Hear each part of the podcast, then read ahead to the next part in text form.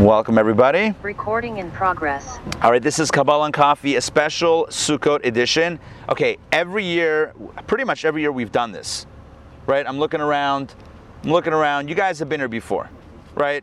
You guys have been here, KNC, in the Sukkah before. I'll tell you this, it's one of my favorite times of year. Because, like Atlanta, in the fall, around Sukkot time, unless it's raining, which it often does, but when it's not raining, it's usually beautiful weather. Did you guys notice that as soon as Sukkot began, the weather cooled down? Yeah. Did you notice that? It was like uncanny. It like dropped like 10 degrees just to make it awesome for the holiday. Perfect timing. And Hashem, we love you. Now, here's the thing. Now, we love you anyway, but you know, especially because you're hooking us up with the good weather. I don't know if you guys know this, but in our prayers, and today's about prayer, I have some amazing stuff to share with you. Um, in our prayers, in the Amida, we cycle through two halves of the year. So one half of the year, we're praying for for, for the dew, D-E-W, right, for the dew. And then the second half of the year, we pray for rain. And it's really tied into, the truth is, it's really tied into the Israeli, the cycle of agriculture in the land of Israel. Prayers for when, you know, because look, you need rain for things to grow. If you're a farmer, you need rain. Um, and then at certain parts of the season, you don't want the rain because you have your crops drying out in the field, for example, and you want it to be dry. So we ask for rain, we ask for dew. It's interesting that the switch from dew to rain happens at the end of this holiday. It's going to happen on Shmini Atzeret, which is coming up on Tuesday. On Tuesday, we'll begin to ask for rain in the Amida. Around the world, Jewish communities will start asking for Geshem, which is rain. There's a special prayer, it's a whole thing, a dance. I'm kidding, there's no rain dance, but it's a, we say we add in our prayers and we say a special prayer to initiate that, that idea. Well, the reason why we don't start asking for rain at the beginning of the holiday is because we're sitting in our sukkah. And that would be bad timing. Imagine, like day one of the holiday, like, God make it rain. And imagine if our prayers are answered immediately, be like, whose great idea was this? So, after the sukkah dwelling aspect is concluded, then we go, then we ask uh, for the rain on Shmini Atzeret, which is the last day of the holiday, but you're not obligated to eat in the sukkah then, etc. Okay, so back to our back to our topic, which is prayer. So we're speaking about prayer. The question is, where does prayer come from? Where's the notion? Where, where's the where are the origins, Jewish origins of prayer? So I have on my phone, just because you know it's 2021, it's 5782, but still 2021. The English states are slacking, lagging behind for a few months. kidding. So I have on my phone Maimonides, Rambam, who wrote a book called well, several volumes of a work called Mishneh Torah, where he compiled all of Jewish law. And not only the 613 mitzvot, he also did that, but he compiled the details of the of the laws of, of Jewish Jewish law. And so I'm going to read to you the opening several laws within the laws of prayer, as articulated by Maimonides. Maimonides did not come up with this. Maimonides took it from the sources, the Talmud, etc., and the Torah, obviously the Torah, the Talmud, and consolidated it and wrote it out in a beautiful way. Okay, so here we go. I'm going to read it in English. I have opened the Sefaria app just so if you guys want to see what this is. It's an app called Sefaria. It's also a website called Sefaria. Great, they have amazing resources. Um, you can pretty much get the whole Torah at your fingertips bring it up and look up anything. Not everything is translated because it's just not, but a lot of stuff is. So here we go. To pray daily, law number one, to pray daily is an affirmative duty. As it says, and you shall serve the Lord your God. You with me? So the verse says, you shall serve the Lord your God. And Maimonides says that's the source of prayer. Doesn't say to pray to God, it just says serve the Lord your God. Hold on. The service here referred to, according to the teaching of tradition, is prayer. In other words, the Torah just says, serve God. But our sages understand what does it mean to serve God? Like, what does that mean? Like a, a bowl of soup? serve God. What does it mean? bow down, pray. How do we know this? Because there's another verse that says that you should serve him with all your heart. Right? Again, the word serve, but this time it says with all your heart. On which the sages commented what may be described service of the heart. Again, service could be physically bowing down, it could be offering a gift. There's a book called Five Love Languages. Anybody familiar with that book, Five Love Languages? talks about different ways in which people express love. And so, oh, sorry, in which ways people want love to be expressed to them. So some people like gifts. Some people like words of affirmation. Some people like acts of service. Some people like um, quality time. And there might, I guess there's a fifth. I think I did four. Oh well, there's still work to do. Anyway, the point is like this the point is that what does it mean? What, what, what does it mean to serve God? So the other verse says, serve God with all your heart. On which the commented, and which the sages commented, what may be described as service of the heart? Prayer. So, in other words, what does it mean to? How do you serve with your heart? That's what we call prayer. Prayer is not service of the lips. Prayer is not anything but service of the heart. Now we're gonna we're gonna talk about this at length. I want to keep on going though to give you more of the structure of prayer and the origins of that, which we're gonna get to right now. The number of prayers, says Maimonides, is not prescribed in the Torah. No form of prayer is prescribed in the Torah, nor does the Torah prescribe a fixed time for prayer. So again, there's no, based on Torah law, it doesn't tell us how many prayers to say. It doesn't say what type of prayers to say. And it doesn't say when to pray. So Torah itself doesn't give us the details. Which means that it's a bit of an open ended thing. We're supposed to pray. How, when, who, what, where, doesn't specify. That's why Maimonides continues in law number two he has chapters, and each chapter is broken down into different paragraphs, which he calls halachas. Law 1, Law 2, Law 3. So the next law, Maimonides says, that's why everybody, men, women, it's, it, it goes across the board, everyone is obligated to pray because it's not a time based mitzvah. As some of you may know, and I don't want to really get bogged down too much into this, um, according to Jewish law, women are exempt from time constrained mitzvot. They can do it, but they're not obligated to do it. The understanding is that not always can can uh, a woman be expected, you know, given given practical considerations, to do a mitzvah, a specific mitzvah at a specific time. So therefore, there are some that that women are exempt from. But prayer is not a time-based mitzvah. You could pray anytime. You could pray in the morning, in the afternoon, in the evening, at night, 2 a.m., 2 p.m. Right? Anytime you can pray. So since there's no since it's not bound by time, so the obligation is across the board. The obligation, I'm going to I'm reading inside. The obligation in this precept is that every person should daily according to their ability offer up supplication and prayer. First, uttering praises of God, then with humble supplication and petition ask for all that they need and finally offer praise and thanksgiving to the eternal for the benefits already bestowed upon them in rich measure. So prayer, he says, Maimonides says, really has three parts. Number one, praise of God. Number two, the ask. And number three, the gratitude for the blessings that one has already received. That's the formula, that's the structure. Let's continue. Number three, one who was fluent, says Maimonides, would offer up many prayers and supplications. If one was slow of speech, they would pray as they could and whenever they, they pleased. In other words, some prayed often, some prayed not so often, some prayed at length, some not so much. One would pray once daily, others several times in the day. All, however, turned during prayer to the sanctuary, that's the temple, in whichever direction that might be.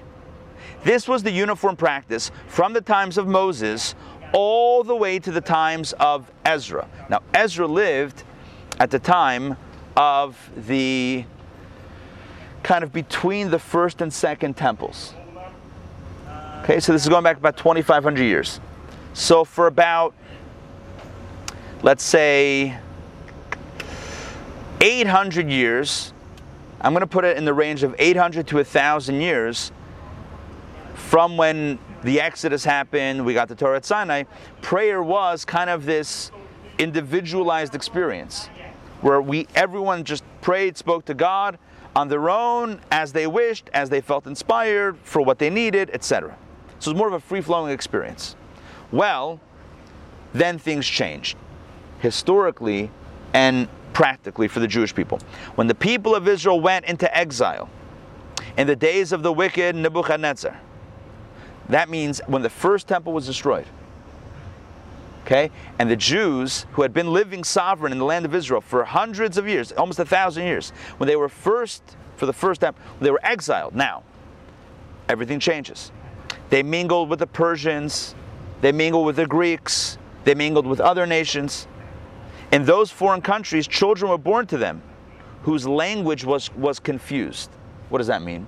People now, yet children being born not in Israel, in the diaspora, and what language were they speaking? Persian and Greek, etc. They were speaking foreign languages. Now, that's fine, but the problem is so now not everyone knows how to articulate Hebrew prayer. This is why this is the origin story for the liturgy, for why we have a script. You see, until this point there was no script in prayer. Everyone prayed as they were inspired, and everyone was fluent in the holy tongue, and everyone knew kind of what to say and how to say it more or less. But now you have a gener- generations of of Jews being born in the diaspora, in other words, outside of Israel, that don't speak Lashon Kodesh, don't speak the holy tongue, and now it's complicated. No one was able, when he spoke, to express his thoughts adequately in any one language. Oh, listen to this. Otherwise, then incoherently, as it is said, their children spoke half in the speech of Ashdod, and they could not speak in the Jews' language, but according to the language of each people. Not only were they speaking other languages, but they they also learned a little Hebrew, but they were therefore not fluent in, in this language and that language. Right? Instead of being fluent in multiple languages,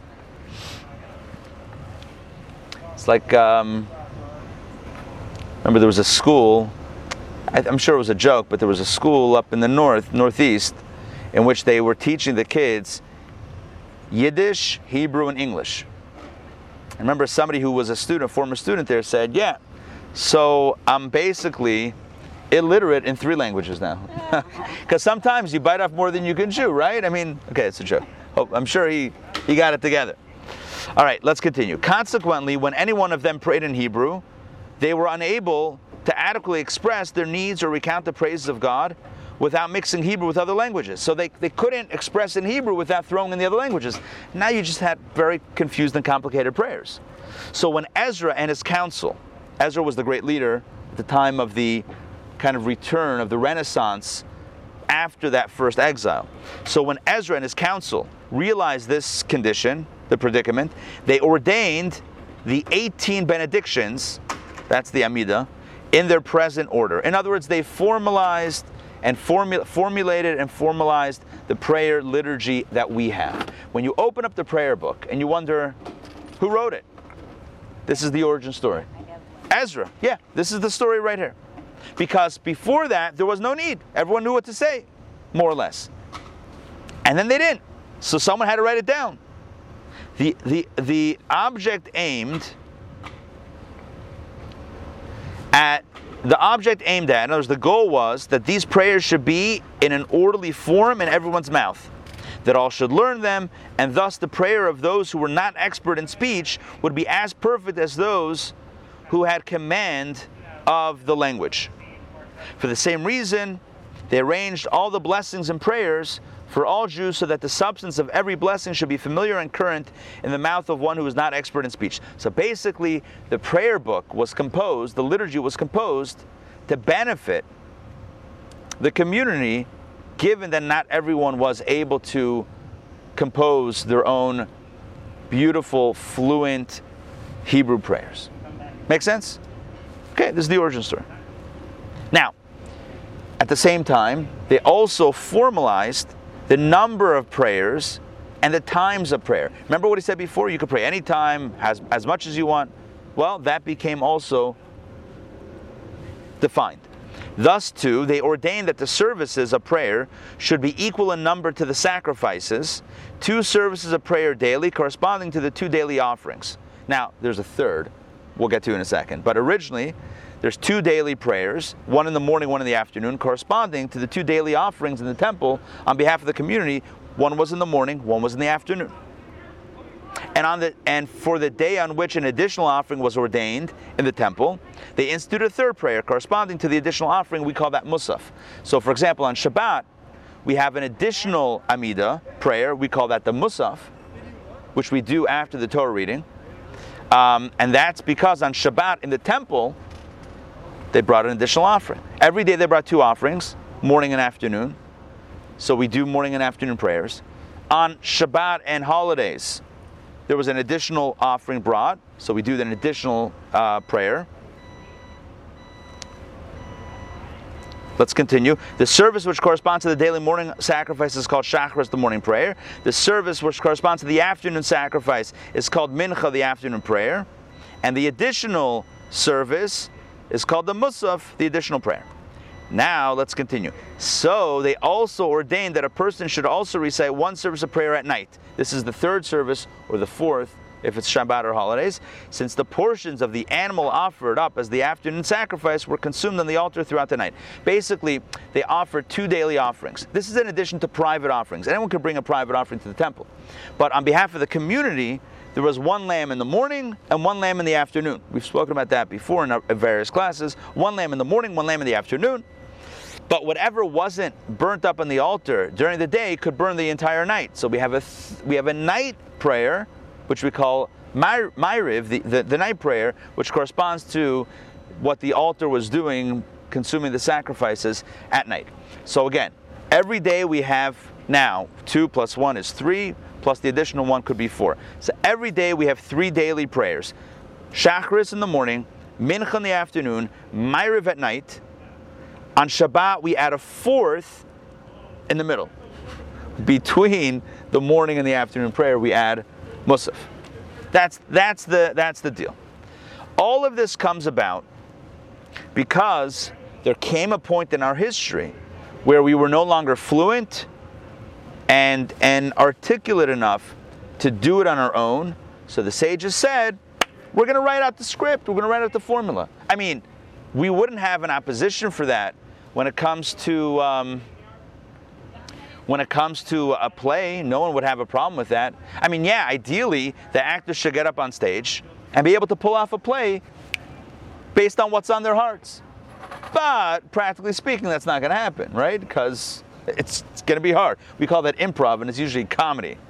And it usually, anybody like improv comedy? Usually get devolves into like physical comedy or whatever because you know that's kind of the way it works. Yeah So that means even nowadays, like if we're not really Hebrew, we don't really fully understand when we read the prayers in Hebrew that we're still doing the mitzvah. Ah, so so let me get to modern applications in a second. So again, everyone should ideally, you know, spontaneously be able to, to praise God and thank God and ask for what we need, etc. The reality is not so simple. So we have a script. The script is the liturgy. Now, the script was written in Hebrew. So now what do we do today in 2021? Maybe we, we read the Hebrew side and it's like, I don't know, now this doesn't make sense to me, the modern American Jew. So what do we do today? So we can pray from the other side, the English side. Um, one can pray in Hebrew, whether they understand it or not, or one can pray in the language they understand, or do a combination. You can do some readings in Hebrew, look on the other side, look at the translation. I recommend I recommend, again, this is all predicated on the, on the ability, obviously, to read the Hebrew side. But if you can read the Hebrew side, my recommendation would be take, you know, if you're, if you're praying every day, start with one paragraph and, and learn what that means in, in English so that when you say it in Hebrew, you know the meaning. And then the rest you can do in English.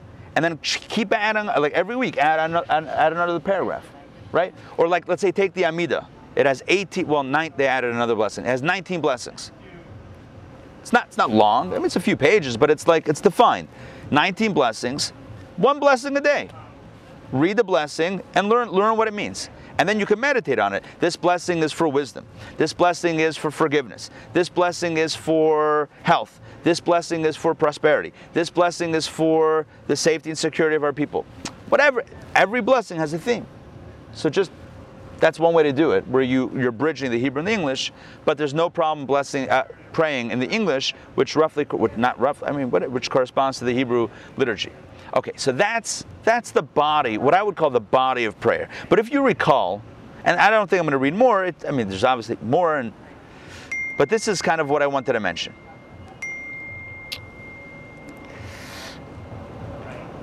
The microwave is ready. No, I'm kidding. It's like some message uh, thing that popped up. No, no, no. It's mine. It's mine. Okay. Now, like this. We started off this journey by explaining, with Maimonides telling us that the biblical source of the obligation, to the mitzvah to pray, is the verse that says, You shall serve the Lord your God. How do you serve God? Oh, there's another verse. Maimonides says, oh, says, serve with your heart. What does that mean? What do I do? That means prayer. And I said I'm going to circle back to it, and now I'm circling back to it. Because what Maimonides did is gave us the body structure of prayer. But now let's go deeper and let's get to the soul, which he alludes to also. But let's get to the soul. Why is avoda shebelev? Why is heart service, service of the heart? Why is that prayer? Why is that prayer? So now we need to understand what prayer really is and what prayer is all about. The biggest, and I wrote this in the email last night, and I, I I, wrote it more tentatively than I actually feel about it, but I just felt like, you know, let me write it more tentatively. I said perhaps. I was debating whether to write perhaps or not. I believe that prayer is the most misunderstood aspect of Judaism. And I believe that it is also the most difficult aspect of Judaism. Look, eating matzah, sure. Shofar, sure. Sitting in the sukkah, absolutely, no problem. Shabbos, okay, it's difficult. Kosher, yeah, challenging, but still, okay, doable. But prayer, listen, present company, company I'm sure ex, uh, um, um, excluded. Present company, yeah, excluded. Um, but prayer makes people feel uncomfortable. People don't feel comfortable walking to synagogues, oftentimes, and praying. They don't get it, they don't understand it, it doesn't resonate, etc. That's the reality. And the truth is, there's a reason for this. And I'll tell you the reason. But first, I need to ask a question that's asked in Kabbalah. And the question is, why are we asking God for what we need? Right? Maimonides says there's three parts of prayer. The first part is praising God. Okay, God, you're awesome. Good. Then we ask for our needs. And then part three is we we, express gratitude for the blessings that we have. Simple question. Simple question is why are we asking God for what we need? Sounds like on a simple, now you might say, well, yeah, because we need stuff, so we're asking God. So what's the premise of that? Let's make it into a conversation. What's the premise of asking God for what you need? What's what's that predicated on? What do you believe? What's the what's the faith foundation? That God right. Number one, God can deliver. So well, I guess let's take a step back. Number one, you believe in God. Number two, you believe that God can deliver. Number three, what's what's another belief that, that's required for, for prayer for petition prayer? Gratitude. Okay, gratitude also, but I mean like if you're praying to God for what you need, what's what's that based on? You believe in God, you believe that God can deliver, you believe that God's listening to you, God cares what you're saying, right? It's based on these assumptions. I'm going to give you another assumption that I have. I believe that God is good, and I believe that God knows what we need even more than we know what we need. And I believe that God is good and loving and would want to give us more than we want to get. It's like a parent, right? It's like a parent wants to give the child what the child needs more than the child wants to ask for what they need.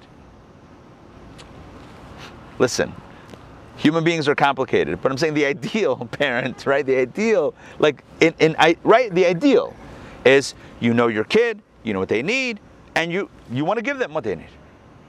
So then what's the whole point of prayer? We're are we reminding god of our needs because he doesn't know? He's like oh i had no idea you needed that. Sure i'll add it to my list. I'll add it to my to-do today. I'm going to try to get that to you today. If not today then maybe tomorrow. So what god doesn't know? Number one Number two, you're convincing God, you're twisting God's arm. You're trying to butter God up and say, "Oh God, you know, oh, nice tie. Can I get this?" Like, what? God doesn't want to give you? Of course He wants to give you. So what's going on here? What? What? what? And this is a thought that I've shared before in different different contexts, but it's really important. The mystics explain that prayer is less about informing God of what we need, and it's more about us recognizing where our blessings truly come from. Because we go through this life believing that we are in control. We go through this life with the assumption, not assumption, yes, also assumption, but with this belief, whether we articulate it to ourselves or not. We believe that we are in control, that our success, our failures, our destiny are in our control, and that we create it or we destroy it, etc. And prayer is a time for us to embrace the idea that God is in control. Which means that by its very definition, because, so let, let me slow it down before I get to the therefore. Hold on, let me slow this down. That's what it means to, to ask God for our needs in prayer. Not that we're telling God what we need, not that we're pleading to God, please give me this. We're not begging. What kind of parent wants their child to beg for something? It's not a nice parent, right? That's not the God we believe in. Famously, Rabbi Levi Berditchev, a Hasidic master, once met someone who said he doesn't believe in God. He's an atheist. Said, Tell me why. Explain his issues with God. And the rabbi said to him, You know what? I agree with you. The same God you don't believe in, I also don't believe in. Yeah. So a sadistic God, and cruel God, an evil God, dogmatic God, sure. Reject reject that. It's not the Jewish God. The Jewish God is a loving parent. And a loving parent doesn't want the child, doesn't want the child to beg on their hands and knees for something. It's not nice. What kind of parent is that? It's not a, it's not a loving parent. So then why are we asking in prayer? Let God give it to us. Prayer is the opportunity for us to articulate our understanding, our acknowledgement that the blessings are coming from God. It gives us the opportunity to reorient ourselves inside and out, to recognize and to embrace the fact that it's God who's in control of my life and of this entire operation called reality and not me. And that's why it's so powerful. So when we're asking God, we're not saying, please, God, give this to me. We're saying, God, this is what I want. As I said last week, this is what I need to fulfill my mission, your mission in this world, the mission that you've given me in this world. But the point of prayer is directing it to God, recognizing that that's where the blessings are truly coming from. So it moves me from a from a self-made man perspective to a God created man perspective. And that makes all the difference in the world, which is, which is why, by definition, prayer is a vulnerable experience. Because at its core, it's letting go of the notion that I'm in control. And how comfortable are we doing that? How comfortable are we saying, I'm not in control, God's in control? That's a comfortable thing? It's not a comfortable thing. It's scary scary to let go. It's scary to, to say that we don't have the power, we don't, we're not in control. Right? The world has taught us over the last 18 months, we're not in control. As much as we want to be in control and seize control, we're not in control. So we can fight it, we can do this, that, or the other, or we can embrace it. And spiritually, it's embedded in the, the Jewish way of life. Three times a day, we have the opportunity to turn not just to God, but to turn inward to turn inward and declare for our own ears to hear I'm not in control, I'm not in control, I'm not in control. God's in control. It's less for God to hear and more for us to hear. Which is why, in my opinion, it's the most misunderstood part of Judaism and the hardest. Because who's showing up to become vulnerable? That's a hard thing, right? We show up for uh, for a dance. We show up for a party. We show up for um, show up to be vulnerable, to expose yourself, your to bare your soul and your heart. Who's lining up? It's a vulnerable experience. Plus, the reality is that not every synagogue is conducive to a vulnerable experience. Why? I don't know, because I think at some point, I do know, at some point, I think we lost focus of what prayer really is. But what is prayer? Avodah Shebalev. Our sages say when the Torah says, serve God with your heart, what does it mean, prayer? And you might have thought, well, what's prayer with heart? Prayer and heart? I don't know. Prayer is reading a bunch of words on a page I can't understand anyway. Prayer is listening to a rabbi's sermon. Prayer is the Torah reading. What's heart? Where's the heart? Because it's about listening to the words that we're saying. Because every page of that prayer book is focusing on source, not self. And it's letting go of self, letting go of being in control. It's becoming vulnerable, which is absolutely an internal internal work. So our sages say, when it says serve God with your kish, with your insides, what is it? It's not shaking the lulav. It's not eating matzah. It's not listening to the shofar. These are beautiful mitzvahs. I'm not knocking them. It's not lighting the menorah. It's not lighting Shabbat candles. It's not eating kosher. That's not serving God with your heart. That's not being vulnerable. What's serving God with your heart? That's prayer, which is why it's the hardest experience, the most misunderstood. Because when did anyone learn this? Prayer is vulnerability. No one ever learned this. No one ever learns this. I think people kind of don't really understand, like what exactly that means. Like I think, like when you're surrendering to God, I think people don't understand that if you're, it's not like a type of surrendering like from a cult or something. Right. Like you're not. Usually, when you're surrendering, it means that you're being dominated by something. Right. And I think that prayer is not that. It is an it's an empowerment process. It's not a disempowerment process. Right.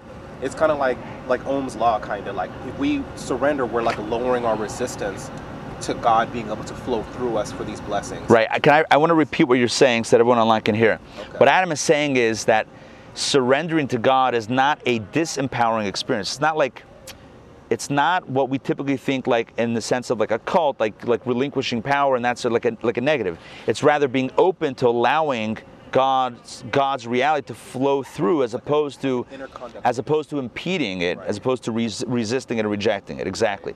And it begins by recognizing first and foremost God. Right. And and and and becoming a little bit more transparent internally. Donna, you had want to say first, so like the three times a day, it also gives us an opportunity to have a direct connection with God, right? Yes. Right. Yeah. Yeah, and then and we become partners.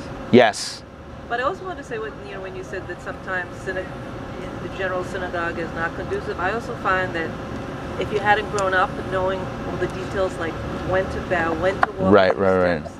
That's and there's no no one ever there's no class in it. It makes it hard, yeah. Yeah.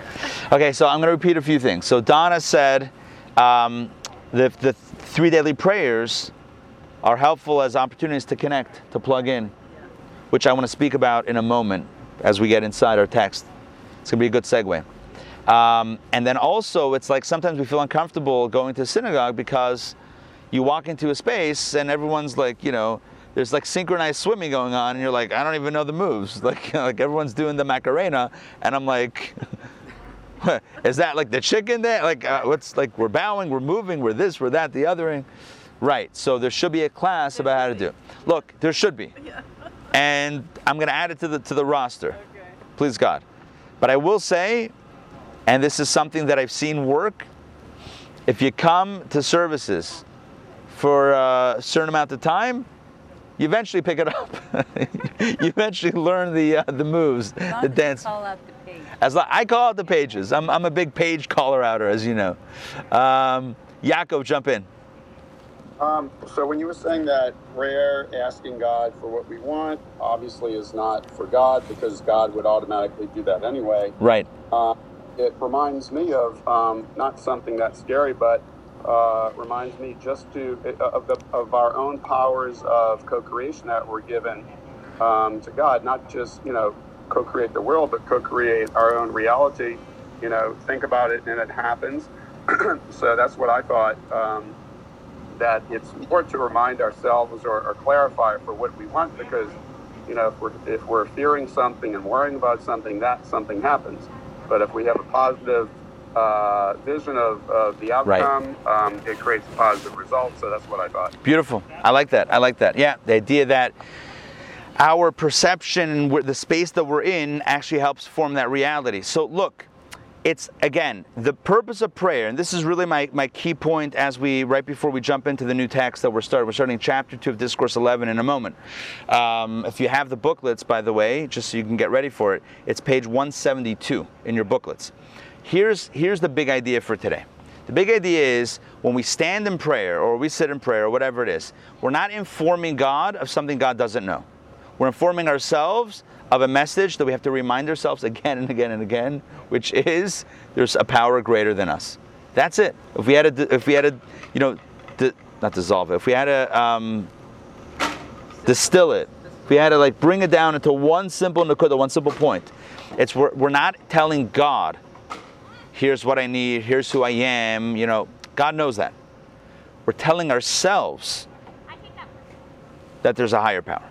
All right, so with that in mind, we're going to continue our conversation from last week about praying loudly. We said typically the Amida, those 18, 19 blessings that Maimonides spoke about, those blessings are meant to be recited quietly, only we should hear, but not shouting. But certain times a year, high holidays, we're not shouting, but we're allowed to, we're supposed to say them with a louder voice. And in times of distress, in times of need, we're meant to articulate our prayers with a loud voice. And we said, don't worry about the fact that it's going to seem like you don't think God can hear you, like you're shouting at God. No, it just means that you're passionate. And when you're passionate, this is how we ended off last week, and this is what we pick up with chapter 2. When we're passionate, when it comes from the depths of us, it hits the essence of the source.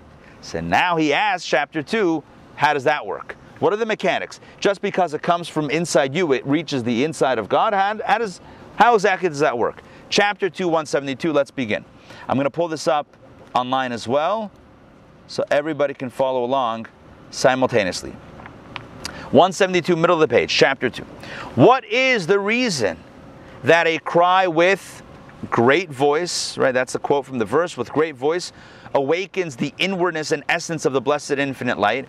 Why is it that a cry from the from the from the um, essence of the soul evokes the essence of the divine? So he, he the meaning of this he, he he adds is not understood.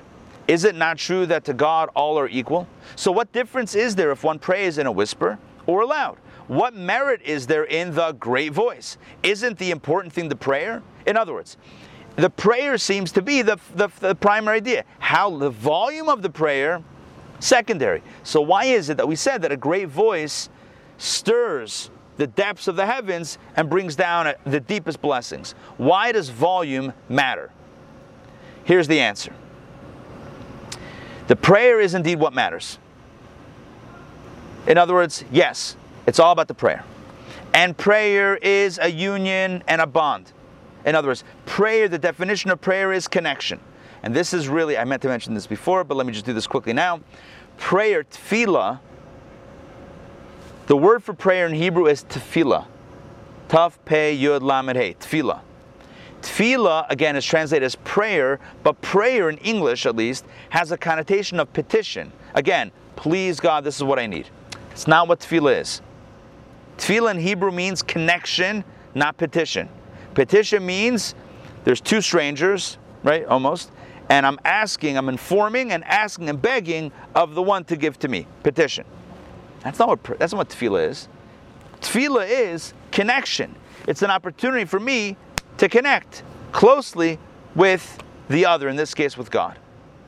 And that gets back to the internal stuff because when I acknowledge that God is the source, that God's in control, which by the way is the theme of the sukkah.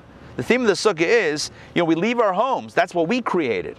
We built our homes. We built those fortresses around us. We go out into God's space and we say, God, you're in control. You take care of us. Give us decent weather, please. Right? That's what we say to God.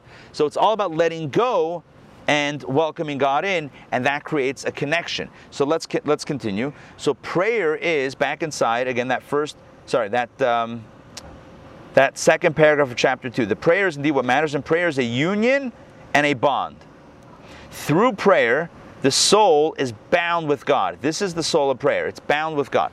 This compels one's prayer to be with a strong voice, indicating the awakening of a soul in its true attachment to God. In other words, what his argument is like this if your soul is coming out of its shell, right? And and and connecting with God. What's that going to sound like? A whisper? You kidding me? It's not going to sound like a whisper. Your soul is coming out of its hibernation and reconnecting with God. Again, the soul is always there, but we don't always live on that level of pure soul. We live in a world of distraction and we live in a world of gadgets and other, you know, again, other materialistic things.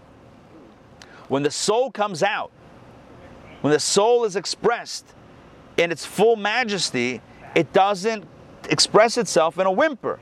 It expresses itself with a strong voice. That is, again, indicating the awakening of a soul and its true attachment to God. True means, what does it mean, true attachment to God? True means maintaining one straight line from beginning to end. So he's defining truth. Truth means, he says, consistency. Truth means that it doesn't change. It's not like, well, you know, I felt it and now I don't feel it. No, true is beginning to end. Now, every revelation, we're back inside. Now, every revelation reveals only a certain part of what is concealed within. And when he says every revelation, typically when something becomes revealed, only a part of it becomes revealed. But truth means, a true revelation means that the concealed inwardness manifests itself in its entirety. Hold on. Hold on, hold on, everybody. Recording in progress. All right, my apologies. It looks like our um, internet jumped out for a second. Let me reshare. Hold on, let me check with our online crew. Can you guys hear me and see me? Yes, okay, good. Sorry about that. We glitched out for a second. Okay, so he's saying that prayer is the experience of rediscovering your soul, rediscovering God's reality, rediscovering truth. Your soul is a piece of God. God's real, more real than the stuff in table in front of us. That's what prayer is. And when the soul comes out, it's going to make a loud noise. It's going to make some noise. Because typically, he says, revelation only reveals a certain part. But true revelation, truth means that the concealed inwardness manifests itself in its entirety, just as it stands in its essential state. So true revelation means that the way it is in its core essence is the way it comes out. It means the full power of the soul is coming out and being expressed in the experience of prayer. And here we go, let's continue.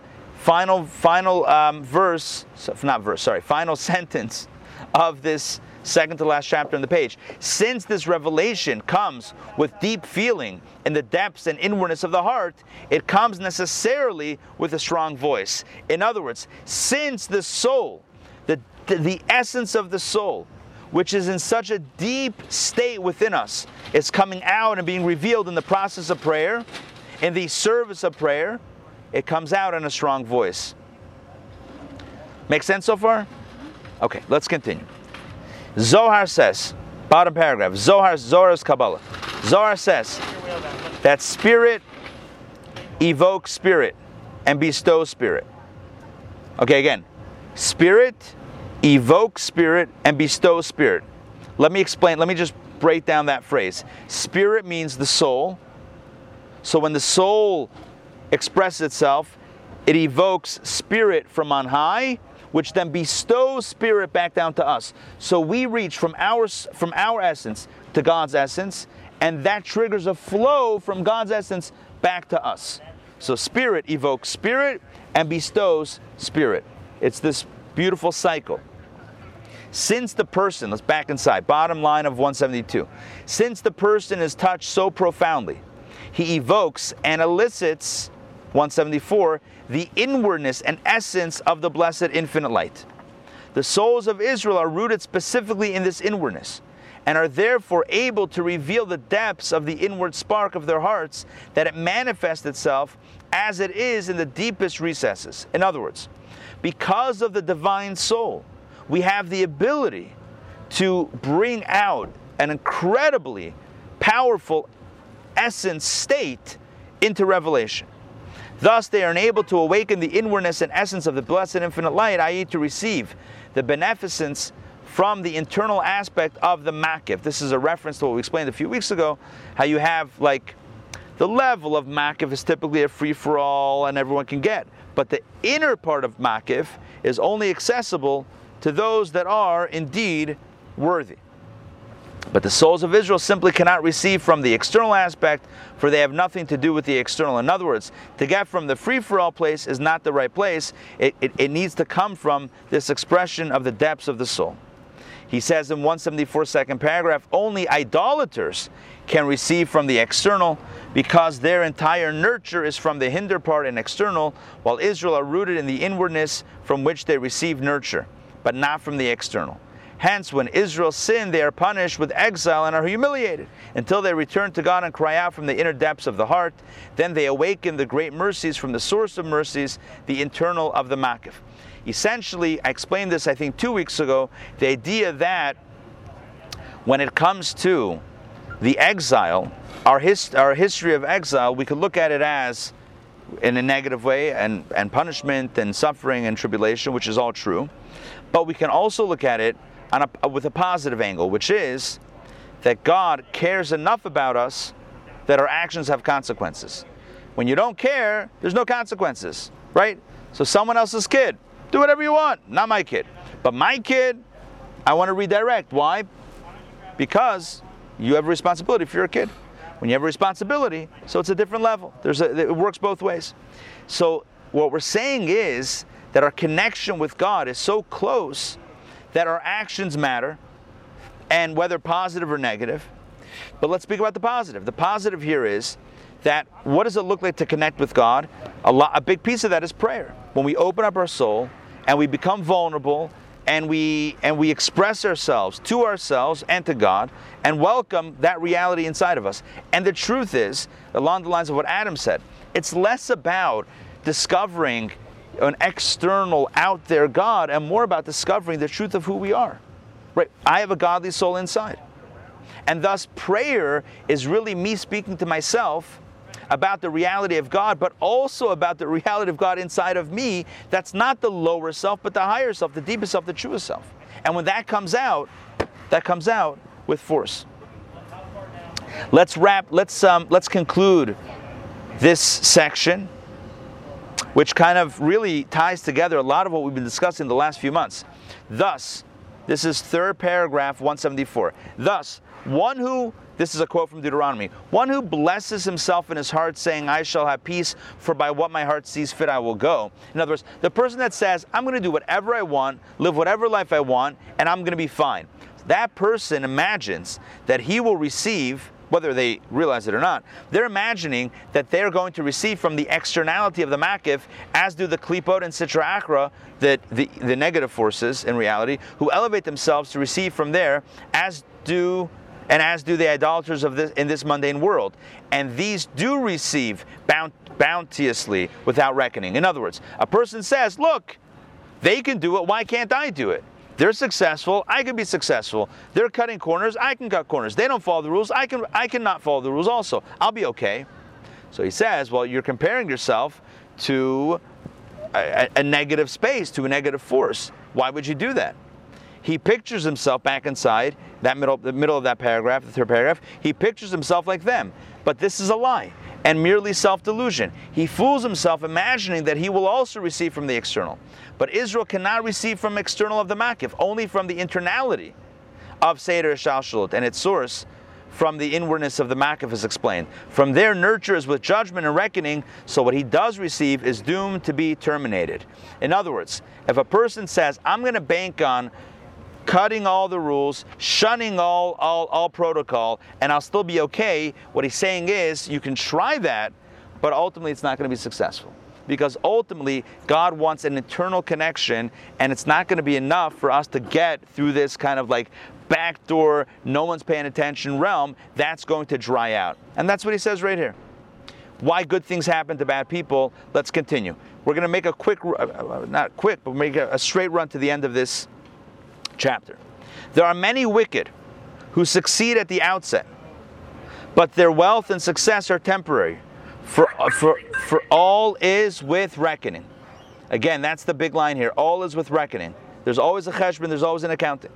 The initial success of the wicked has two reasons. So he's asking the he's addressing the question. So why initially does do, the, do those who, who are breaking the rules why are they successful? He says two reasons. First, as reward for some good deed, of those that man enjoys their 176 fruits in this world, and the principle is preserved for the world to come. In other words, there there is a reality that people, even those that are he's calling wicked, I'm not gonna eh, even those that, that, that would be like evildoers in this world, they still have good deeds. So it could be that the success is kind of based on and, and collecting, you know, making bank off of the good deeds, the mitzvot that they've done, and uh, and when that dries out, that dries out. Second, he says, we've explained before, Discourse 7, chapter 4, that so long as the good within him has not been destroyed, the klipot are nurtured with additional vitality from the holy, and he, the person, takes his share first. Hence, he is granted material goods lavishly. In other words, think of the klipot as a parasite. What is a parasite? A parasite finds something that's healthy, leeches off of that to draw energy, right, and to gain life, but meanwhile doesn't doesn't contribute on its own, but it just leeches until it sucks everything dry and then moves on to the next victim. That's what a parasite does. So he's saying that klipot, the evil forces, are kind of like parasites. So they find someone who's willing to walk down that, you know, devious path with path, path with them. They suck out the energy, but once that's done, they move on. So that's what he says here. Oh, sorry. While, with a difference, while the parasite is parasiting, the person also is living a good life. But that will come to an end, as he says. But later, this is one, two, three, four, five, six lines, six lines in. But later, the nurture is stopped. He becomes impoverished, afflicted physically, and isolated from mankind. Many men of wealth have undesirable character traits, even repugnant ones. They're egocentric and arrogant. As long as he has his wealth, and here's a quote, I believe from Proverbs. Let's see, is it from Proverbs? 224? Yeah. Um, as long as he has his wealth, many are friends of the wealthy. Certainly, they are not deluded into forgetting that their wealth is honored, not they themselves. In other words, the person realizes that people love them, like them for their money. Yet they are, they are so deceived about their own character that they draw strength from their treachery. In other words, they know it's not authentic 100%, but they still like it. But when their wealth is gone and they are poor, they recognize their true nature, full of mankind's defects and failings. Inevitably, the prosperity of the wicked must end, for Israel's nurture is from the inward with judgment, is uh, from the inward with judgment, with reckoning.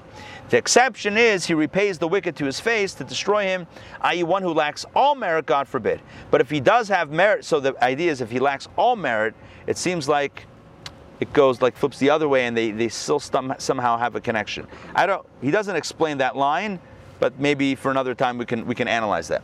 But if he does have some merit of some sort, does have merit of some sort, and is included in the community of Israel, he cannot receive without a reckoning. Everything is according to accounting because of the nature of inwardness, the person's source and root. So what's the what's the bottom line? We started with prayer and we got and we ended up with why do good things happen to bad people? And it seems maybe it's a little confusing, but the truth is it all goes around revolves around the same idea. It all revolves around how I started today's session, which is about prayer, which is about service of the heart, which is about not only authenticity, but it's about recognizing the true reality. That's what it comes down to. And the truth is, this is really what Judaism comes down to. It's really what life comes down to. It's recognizing the ultimate truth. What is the truth? Am I true or is God true? Is my body true or is my soul true? That's the question, right? Am I in control? Is God in control? Is my body in control or is my soul in control? What's the primary element? Is it my animal soul, my godly soul? What's the dominant force in my life? The truth is, there's an objective answer and a subjective answer. The objective answer is whatever you feel. Do you feel like God's in control? Great. If not, then you're in control. That's the subjective answer. Do you feel like your body is leading the way or your soul is leading the way? Your animal soul or your godly soul? That's a subjective answer that we all choose at every moment. But there's an objective answer. The objective answer is God is in control. The godly soul is dominant over the animal soul, and the, generally the soul is more powerful than the body. That's the that's the objective truth. But because subjective ism, if that's the right way to say it, but I'll just rephrase it. But because the idea of being subjective is so powerful. Because our subjective perception is so powerful. Therefore, it's very important. It's very important for us to not only know the truth or believe in the truth, but to express that truth. And that's what prayer is. No, it's not when we shake a lulav, it's not when we when we eat matzah, it's not when we listen to the shofar. It's when we pray and we express the fact over and over that our wisdom and our forgiveness and our health and our prosperity are in God's hands. It's when we articulate that to ourselves. God knows it. God knows it. He's heard it before. When, when, when we wake up to that reality, we can recognize the truth of who we are and the truth of what we are and the truth of what God is and who God is and how this whole thing works. And at that point, at that point, the inside comes out. And then we're connected. Not with some abstract reality, but with the truth of who we are inside. We connect with our godly soul, and the godly soul has dominance over the animal soul, the soul over the body, and divine over the material. And that's the way it is. When we embrace this truth from the inside, it's a game changer. It's an absolute game changer. And that's how we connect with God. The alternative, alternative is to live our lives unaware of what's inside, unaware of God's reality, and uh, and hoping for the best. And his point is, at some point, that that option runs dry. At some point, we can't keep on being successful, even even physically, without an awareness of truth. That's what he's saying. That's really what he's saying saying at the end of the day, the material can only, the material success can only go so far. You want to call it a midlife crisis? Sure, I don't know, whatever you want to call it. But what is a midlife crisis if not the realization, the wake-up call that uh, when a person asks themselves, what actually, what am I doing with my life? Like, what's what what direction am I headed? What's what? Why am I here? In, in truth, the midlife crisis is a spiritual wake up call, whether we choose to recognize it as such or not. But the call is the call, and it's coming from inside, it's coming from outside, it's coming, but it's primarily from within. And the answer is to nurture our spiritual side. So, no, it doesn't mean to give up physical reality, it doesn't mean to, you know, give up food and drink and everything and, and, and move to the top of a mountain and meditate all day. No. Living a life, going to work, you know, living, living a, a normal life, so to speak, but having those moments each and every day in which we remind ourselves of the truth and we reconnect with truth in those moments. And prayer is a major piece of that. Torah study also, absolutely. But prayer and Torah study and prayer are intertwined. You can't pray without studying first because what are you praying with without an idea in your mind and your heart? Study, meditation, and prayer, and charity, tzedakah before davening, these are the keys to successful connection experience. But connection it must be. It's not for God, it's for us. Make it selfish. Don't make it so much about God. Don't be so spiritual on me. Make it about ourselves. We need this. We need to know this reality about our soul, about God, about vulnerability. All right, yeah. I think this brings up something like really important that you said. That like true idolatry is kind of like thinking that God is something out there. Right. That it's not it's not something that is internal. That's really what the, the power is in something else. It's not inside. Yeah. It's At- out there. It's not here. Let me repeat what Adam is saying. Adam is saying something brilliant. Adam is saying that true idolatry, as because the the rest of the chapter talks, it's the same theme, but it talks about like idolatry versus not idolatry. True idolatry is believing that God is some other force that we may or not, may or may not believe in or acknowledge or whatever. But it's embracing God as as in me, as the truth of my existence, which is what I, what I was trying to articulate here at the end. Prayer is about discovering not an outside reality, but this is my true essence, this is my reality. That's what makes it, that's the antithesis to idolatry. Idolatry is othering God. Monotheism, whatever it is, serving God means, in this context, embracing God as one with me. it says that Abraham introduced monotheism to the world. What did he introduce according to Kabbalah? The idea that God and the world are not two separate realities, right? But rather one and the same. that God, the world doesn't exist if not for God. That God is flowing through, divine energy is flowing through every being. Even in a stone, there's a soul. In a human being, there's a soul. And the soul, the divine soul, constitutes the core essence of who and what we are. To acknowledge that is to live. To deny that is to exist, but it's not to live. Living means you acknowledge and recognize the truth. Existing is just getting by. Existing is just surviving, it's just physically existing. But living means with some soul. So this week, as we enjoy our time in the sukkah, I'm going to show you guys the schach. I love the schach. Schach is the roof, the natural bamboo woven roof. When we sit outside in the sukkah and smell this fresh smell of the popcorn machine, you guys smell that? I just got a waft of popcorn. Yeah, it just literally like hit over here. There's a kids carnival starting at 11, like three minutes ago, I guess. We're about to get hit with music, I'm sure, so we'll, we'll close it out. But as we sit outside in the sukkah for the, for the next few days, really today and tomorrow are the obligatory days remaining of this holiday, let's, um, let's embrace, let's really embrace the message of prayer and of the sukkah, which is about recognizing the truth that God is, God is here. God is not out there. God is here with me. That I don't, I can't, I don't exist without God. And when God is part of our reality, everything changes for the good. Thank you for joining me for Kabbalah Coffee. And what we're going to do now is, for those here, we'll do the mitzvah of shaking the lulav and the esrog. At home, for those that, that have a lulav and esrog, don't forget to do it. If you need, if you want to do it, you can swing by at any point in time and make it happen. All right, let's uh, say farewell, Luann, Yaakov, Tony, Toba, Joy, Alex, Joy, David, Fran, and Eileen. Great to see you guys. Lots of love. Chag Sameach, and we'll see you soon. Take care. Okay.